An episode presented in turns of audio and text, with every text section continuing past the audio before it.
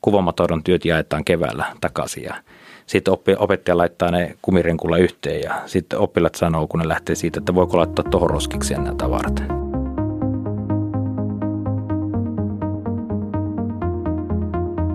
Tervetuloa kuuntelemaan meidän kouluaiheesta podcastia. Mä oon Pessi Arupalta ja mun seurana täällä on Olli Education Alliance Finlandilta ja Janne Atealta. Yhteistähän meillä on sen lisäksi, että me ollaan kokoonnuttu tänne aamukahville, niin sekin, että me ollaan kaikki opettajataustaisia kavereita, jotka syystä tai toisesta on, on jättänyt tutun ja turvallisen koulun ja lähtenyt muihin hommiin. Tänään on tosiaan tarkoitus puhua vähän koulusta ja siitä, mihin suuntaan koulu on kehittymässä. Digitalisaatio on tietenkin tuonut mukanaan paljon uutta ja positiivista, mutta aloitetaan vaikka tällaisella leikittelyllä, että mitä jos digitaaliset välineet olisi ollut käytössä jo 90-luvulla, niin miten esimerkiksi oli sun koulupäivä olisi pelastunut sillä? Itse jos mietin oma kouluaikoja verrattuna, että mitä se olisi nyt tänä päivänä, niin mun suurin ongelma koululaisena oli se, että mulla unohtui aina kirjat kouluun, kun seuraavana päivänä oli koe. Ja nyt niin kuin digiaikakaudella, jos mulla on digikirja, niin mullahan on niin kuin accessi siihen kirjaan ihan mistä tahansa. Et ikään kuin tuommoinen niin kuin vähän niin kuin suuri murheenkryyni, joka näytteli yllättävänkin suurta roolia mun kouluuralla, niin se olisi nyt täysin poistunut. Tämä on ihan mahtava näkökulma. Mm. Plus sitten vanhemmille, miten helppoa tämä on nykyaikana tietyllä tavalla kanssa, että vanhemmat pääsee seuraamaan, mitä sulla on läksynä. Ennen, ennen oppilailla kuitenkin oli tämmöinen pieni mahdollisuus vanhemmille aina pikkusen huiputtaa, jos oli hyvät ulkoilukelit, että ei ollutkaan niin paljon läksyjä, mutta kun nykyään vanhemmat pääsee Vilmasta seuraa automaattisesti, mitä sulla on läksynä, niin tämäkin, tämäkin kortti on viety ikään kuin Kyllä, pois. Joo, joo. Siinä mielessä ennen oli paljon paremmin. Joo. Mutta tota, no, onhan se aika paljon muuttunut se koulupäivä sillä tavalla, että, että tota, monessa koulussa on menty jo siihen one, to one malliin, että jokaisella oppilaalla on oma laite, oma laite, joka kulkee repussa mukana. Chromebookit on aika paljon yleistynyt viime aikoina ja tota, se oppitunti alkaa sillä, että se laite otetaan esiin sieltä repusta ja sieltä otetaan se sähköinen oppimateriaali, mitä lähdetään käymään läpi tuossa äsken puhuttiin siitä, että ei ole ehkä vielä niin sähkökirjat lyönyt läpi kuin mitä olisi odotettu, mutta miten te näette, että seuraavan viiden vuoden aikana onko odotettavissa, että sähköiset oppimateriaalit tulee yleistymään? No se varmaan sanoit ne taikasanat just tuossa, että jos tulee se one to one, eli henkilökohtainen laite jokaiselle, niin sen jälkeen, sen jälkeen varmaan yleistyy. Mutta niin kauan kuin tavallaan ollaan jaettu laitteen varassa, niin toi kirja ei kyllä niin kuin ikään kuin kuole minnekään, tuo perinteinen paperikirja. Enkä mä tiedä, tarviiko sen koskaan kuollakaan. Mun mielestä niin kuin täydentävä materiaali yhdistettynä siihen digitaaliseen mahdollisuuteen oppia ja tehdä hommia, niin on mun mielestä semmoinen täydellinen paketti. Että mun mielestä kirjat, kirjat kuuluu semmoinen inhimillinen sipaisu paperia tekee ihan hyvää kaikille. Kyllä. Niin, kyllä.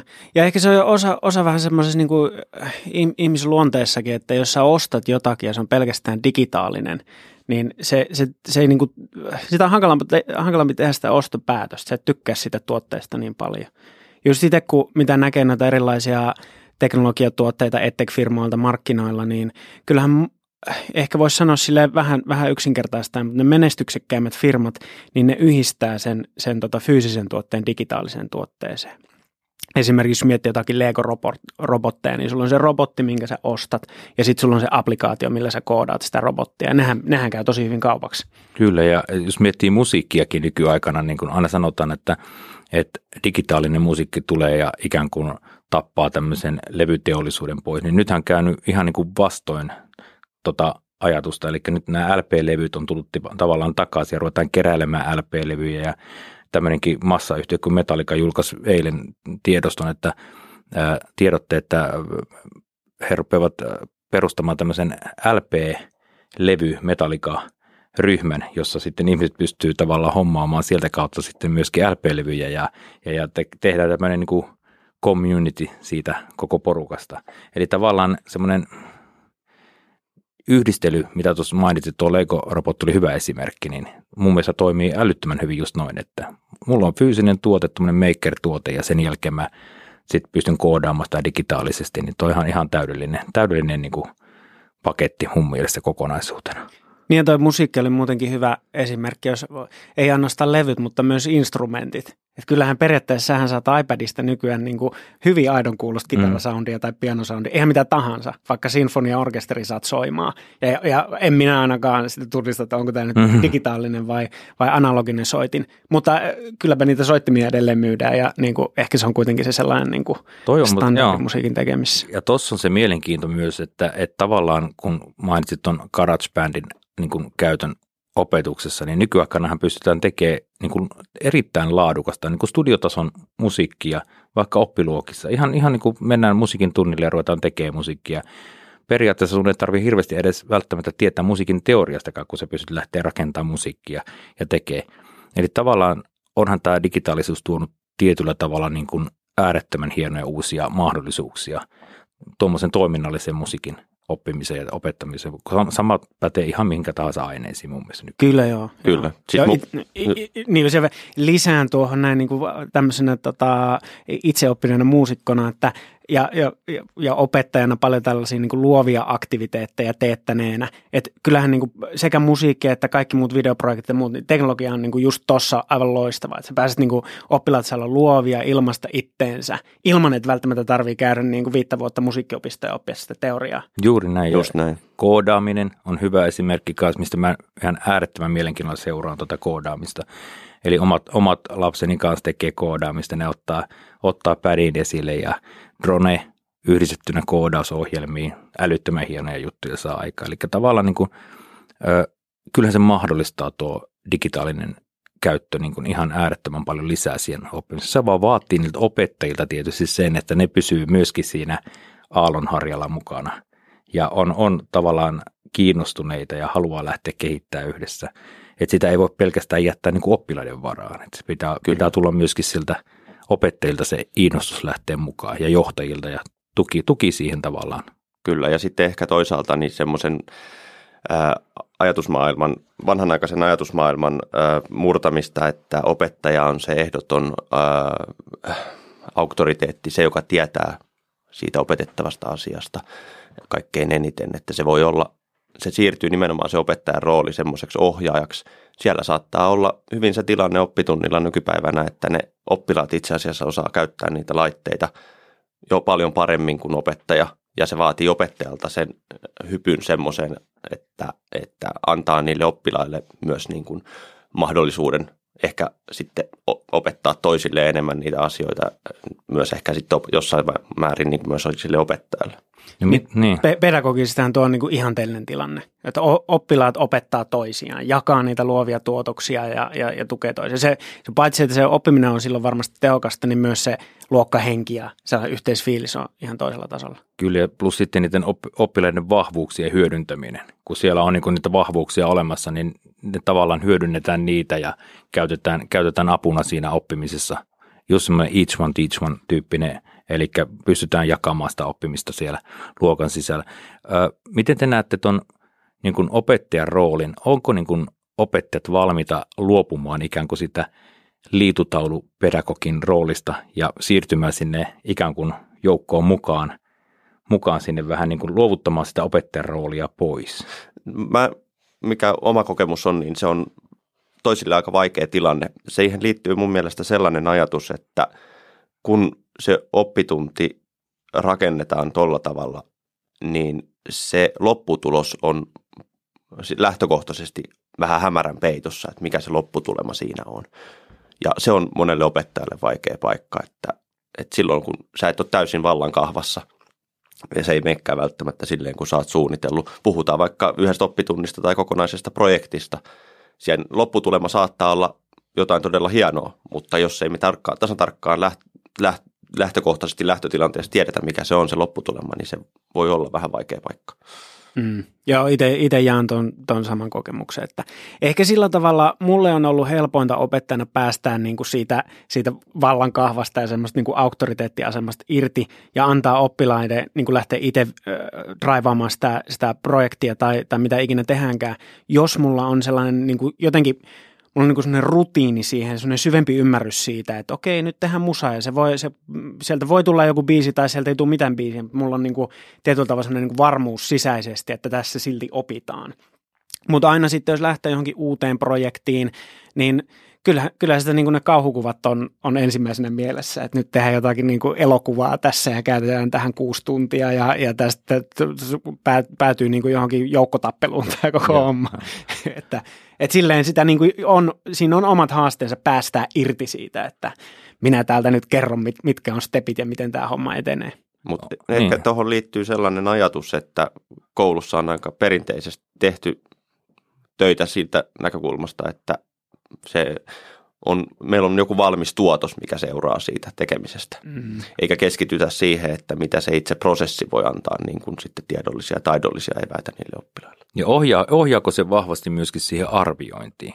Juuri näin, juuri näin. Se arviointi on aika vaikea tehdä siinä sitten lennosta, mm. jos ei meillä ole mitään lopputulosta, mitä me voidaan hypistellä, tarkistaa opettajaoppaan kanssa, että onko siellä oikeita vastauksia ja laittaa punakynää mahdollisimman paljon sitten sinne. Mm. Mitähän mahdollisuuksia tuossa niin on, jos ajatellaan, että millä tavalla me voitaisiin sitä opettajan ikään kuin, ei nyt kokonaista roolimuutosta, mutta tapaa tehdä asioita, niin onkohan jotain olemassa niin kuin jotain porrasta, millä me voidaan niin kuin helpottaa sitä siihen siirtymistä, koska joillekin se tuntuu olevan vähän niin kuin automaatio, ne on valmiita luopumaan siitä ikään kuin siitä oman perinteisen roolin vetämisestä ja osat ei taas. Et onko, onkohan siihen olemassa joku hyvä, meneekö se koulutuksen kautta vai meneekö se esimerkkien kautta vai? No, no tietyllä tavalla ajattelen, että jos siitä, jos siitä tekemisestä kertyy jotakin muutakin dataa kuin se varsinainen lopputuotos, niin silloin se ainakin ehkä itsellä helpottaisi sitä irtipäästämistä. Et sitten sanotaan näin, että jos siellä niin kuin oppilaat vaikka tekee, tekee jotain niin kuin ilmastonmuutokseen liittyvää videoprojektia, ja, ja vaikka ne ei saisikaan sitä lopputuotosta valmiiksi, joka sitten esitetään jossain kevätjuhlassa, mutta jos, mulla on, jos, jos ne on vaikkapa arvioinut omaa oppimista sen projektin aikana ja sitten on kertynyt e-, erilaista dataa, että mitä hän on mahdollisesti oppinut, niin silloin mun on ehkä helpompi mä tiedän, että mä pystyn kommunikoimaan se vaikka rehtorille tai näiden oppilaiden vanhemmille. Ja, ja, ja silloin mun on ehkä helpompi myös niin kuin päästää siitä irti, että et, et niin kuin, okay, se, se video tulee valmiiksi tai ei, mutta ainakin mulla on niin kuin näyttää, että tätä tehtiin projektiaikana, tätä opittiin projektiaikana. Mm. Niin kuin se tuntuu olevan vieläkin aika voimakkaasti niin kuin ainesidonnaista se opiskelu. Eli se lähdetään, niin kuin, että kun lukujärjestelmä lukee matematiikka, niin se on matematiikka. Jos siellä lukee biologia, niin se on biologia. Ja mä niin kuin ehkä tuon monialaisen oppimiskokonaisuuden kautta niin kuin näkisin, että sitä rajaa pystyisi vähän niin kuin hajottaa. Että me ei tuijotetaisikaan niin paljon siihen oppiaineeseen, vaan siihen ikään kuin asiaan, mitä me opiskellaan ja tehdään – ja miten me se toteutetaan, niin siinä digitaalisuus mukana ja muuta vastaavaa, niin tulisiko sitä kautta ikään kuin helpommin sitten tähän elämään? Joo, noin, noin monialaiset oppimiskokonaisuudet kyllä moni on kokenut aikamoisina hirviöinä, että niin. ne on aiheuttanut stressiä monelle opettajalle, että miten näitä nyt toteutetaan ja johtuen varmaan pitkälti siitä, että tota, äh, siis onhan projekteja tehty kautta aikojen koulussa – ja on tehty monialaisia oppimisprojekteja. Mm. Ne on ehkä ollut vähän eri nimellä, mutta et nyt moni opettaja kuvittelee, että siinä haetaan jotain järisyttävää ja vaikka kyse ei loppupeleissä olekaan just, just siitä, että tehdään projekti, jossa, joka on niin kuin lähtökohtaisesti suunniteltu sillä tavalla, että siinä yhdistetään, yhdistetään mahdollisesti useampaa oppiainetta, mutta myös erilaisia tapoja tehdä. Niin toi ennen tuli vähän niin kuin ikään kuin, voiko sanoa heittomerkissä vahingossa, kun lähdettiin tekemään projektia, niin sulla, Juuri oli, näin. sulla oli ne oppiaineet siellä niin kuin ikään kuin jo mukana, mutta sä et välttämättä ehkä itse sitä hirveästi havainnut. Nyt sä rupeat miettimään, että onhan mulla nyt tämä aine tässä ja tämä aine, onko mä ottanut huomioon näitä. Et ehkä se projekti ja monialainen, niin ne onkin lähempänä kuin me arvataan. Kyllä, kyllä.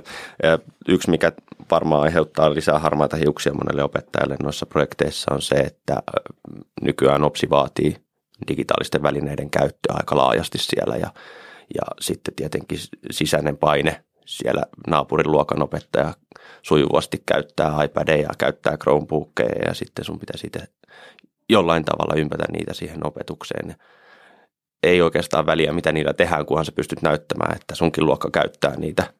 Oppilaat ehkä asettaa niitä paineita opettajalle, että miksi, miksi meidän luokka ei koskaan käytä noita.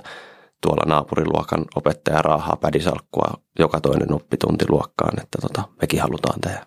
Ja sitten siitä on tullut vielä tuommoinen ehkä vastakkainasettelu, mitä mä oon huomannut mediassa paljon, että, että nyt täällä niin tietyt pedagogit – sanoo, että, että, että digitaalisen laitteiden käyttö oppitunneilla on, on, jos sitä ruvetaan käyttää vaarallista ja niin edespäin, ja on tätä vanhan pedagogiikan kannattajakuntaa, sitten on näitä uuden pedagogiikan kannattajakuntaa, ja ei ikään kuin nähdä sitä välimuotoa, vaan nähdään niin kuin nämä ääripäät, ja nämä niin kuin tuolla ainakin tuntuisi mun mielestä niin kuin mediassa vellovaa aika paljon. Että tuosta on tehty vähän semmoinen ikään kuin vastakkainasettelu, mitä ehkä ei olisi toivonut ikinä tapahtuvan edes. Niin, eikä medi- mediakin rakentaa. Se, se, Juuri näin. Siitä tulee vetävämmät otsikot, kun laitetaan niin kuin kaksi, kahteen leiriin porukkoja. Mutta oli hyvä, miten Pessi kuvasi tuota, että, että kun sä peilaat sitä, että sun omia tekemisiä sen naapuriluokan opettajan kautta, ja toihan on semmoinen, mikä aika vahvastikin liittyy, että se on, se on tietyllä tavalla, mä näen, että se vaatii kuitenkin sitä semmoista niin kulttuurista muutosta – että et niin kuin, joillain kouluilla se on niin kuin toivottua ja jopa vaadittua, että sä roudaat niitä pädejä sinne luokkaan tai käytetään niitä. Joillain toisella koululla saattaa olla vähän silleen niin kuin no no, että se on sellaista niin kuin leikkiä. Ja, ja se riippuu siitä koulun kulttuurista. Ja miten se opettaja itse hahmottaa sitä omaa tilannetta, niin sehän on hirveästi sen kautta, että mitä, mitä muut tekee. Mitä noin nyt muut ajattelee siitä, että me taas sävelletään täällä jotain biisiä luokassa – tai mitä muuta ajattelee siitä, että me ei taaskaan olla käytetty koko viikkona digitaalisia laitteita ollenkaan. Ja sitten sama homma se, että minkälaista, miten kokee ne vanhempien odotukset. Et itse jos mietin opettajana, niin mähän mietin hirveästi, että kuinka mä suoriudun tässä työssä niin siltä kantilta, että mitä muut opettajat ajattelee mun tekemisestä ja mitä vanhemmat ajattelee mun tekemisestä. Mm. Ja, ja sehän tietyllä tavalla sitten lähti niin kuin draivaamaan sitä munkin työtä, että jos tuntui siltä, että et, et hittolainen, nyt ollaan käytetty to, käytetty tosi paljon iPadeja, että no muut opettajat varmaan nyt jo vähän miettii, että, että yritänkö mä mennä jotenkin niin kuin sieltä, missä aita on matali, mm. koko ajan jotain valmiita aktiviteetteja tuolta, niin otetaan nyt vähän vähemmän niitä ja palataan takaisin tuonne kirjojen maailmaan ja, ja näin päin pois. Tai sitten jos, sitten jos tuli sitä viestiä oppilailta, että meidän isä kysyy, että miksi me ei ikinä käytä mitään digilaitteita täällä näin, niin sitten heti niin miettii, että ensi tunnilla täytyy tuoda mm. pädit tänne luokkaan. Niin se paine tavallaan tulee aika monesta suunnasta se opettajan roolinkin ajateltuna. Ja yksi, mikä tietysti itteeni mietityttää paljon, on tietysti se johtajan tuki. Eli jos se johtajalta saatava tuki sille sun toteuttamalle pedagogiikalle on niin kuin vahva – niin tavallaan silloin siitä tulee hyvin mielenkiintoista ja mielekkäästä kehittämistä. Sä lähdet tekemäänkin sen eteen, sä oot valmis laittaa vähän enemmän panoksia. Mutta mikäli sä oot semmoinen vähän niin kuin yksinäinen, yksinäinen taistelija siellä, siellä hommassa, niin se menee erittäin vaikeaksi. Ja silloin, silloin helposti myöskin luovutetaan, luovutetaan ja mennään siihen vanhaan kunnon pedagogiikkaan, mitä ollaan toteutettu, niin kiinni takaisin, koska se on se helpoin väylä edetä. Kyllä, kyllä. Muistan opettajaopinnoissa, että joskus kerrottiin, että – että opettajat, vaikka vasta valmistuneetkin, niin toteuttaa, niin tekee niitä samoja aktiviteetteja luokassa toteuttaa sitä samaa pedagogiikkaa, mitä he on itse kokenut oppilaana.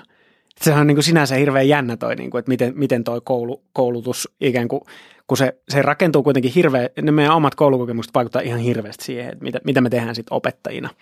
Et siinä on semmoinen jännä, jännä semmoinen niin kuin, suku, sukupolvien niin kuin kokemuksen määrittämä toisinto, mm. kun mennään opettamaan. Mutta sitten on tehty niin tavattoman kauan, että kun mietitään, että onko pedagogiikka sinänsä muuttunut, kun puhutaan peruskoulun startista, niin kovinkaan paljon.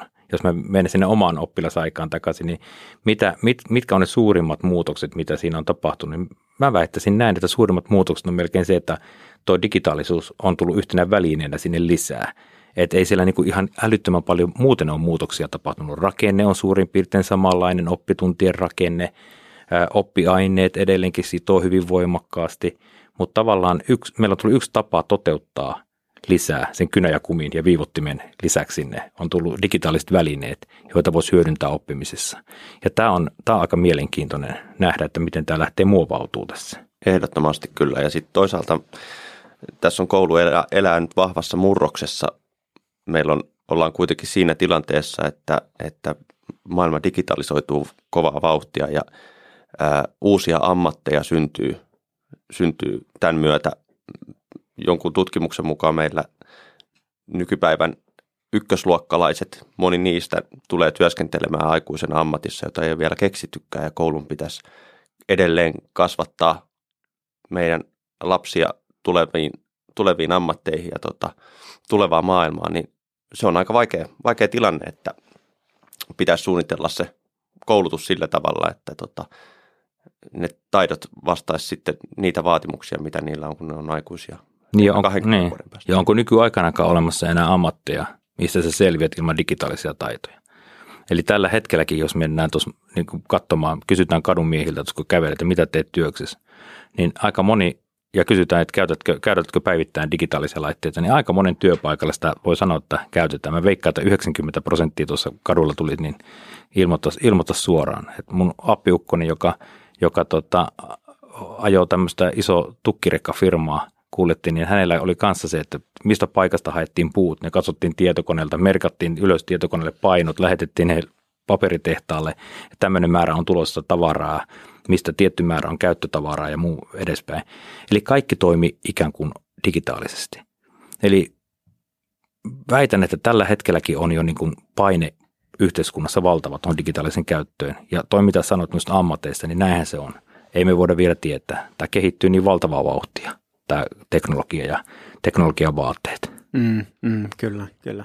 Joo, ja sillä jos ajattelee, että, että niin kuin, vaikka, vaikka tietyt ammatit pysyisikin, niin mitä niihin on jo nyt tullut rinnalle siihen, siihen niin kuin ikään kuin perusammatin harjoittamiseen, niin hirveän, hirveän monella vaikka, vaikka sanotaan niin kuin kaupallisella alalla toimivalla ihmisellä, niin sanotaan, että kymmenen vuotta sitten riitti se, että sä soitit, soitit potentiaaliselle asiakkaalle, esitit asiassa, kävit tapaamassa ja sitten kauppa tuli.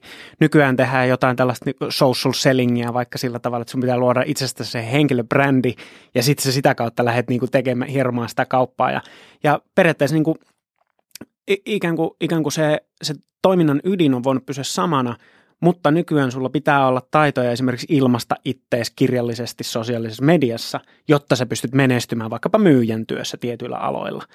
Et niin kun, ton, ton tyyppisiä, niin kuin, minkä, minkälaisia taitoja missäkin ammatissa vaaditaan, mitkä ammatit katoaa, mitä ammatteja tulee tilalle ja näin, niin sitä, sitä on ihan mahdotonta, mahdotonta ennustaa – mutta niin kuin Pessi sanoi, että tällainen niin oppimaan oppiminen, luova ajattelun taidot, ongelmanratkaisutaidot ja noin, niillähän se tietyllä tavalla kuitenkin, jos sulla niitä taitoja on, niin sä klaaraat myös sitten tulevaisuudessa, olipa se ammatti mikä tahansa. Joo, ja yksi mikä mun mielestä on myös yksi taito, jota, jota niin kuin nyt ehkä ruvetaan arvostamaan vähän kerrassa, on sosiaaliset taidot, että sä osaat niin kuin kommunikoida. Osat kommunikoida myös niin kuin näin face to face, mutta osat kommunikoida myöskin sitten tuolla sosiaalisessa mediassa, ja se on, se on kanssa semmoinen taito, taito jota niin kuin varmaan, varmaan niin kuin tulevaisuudessa arvostetaan vielä enemmän.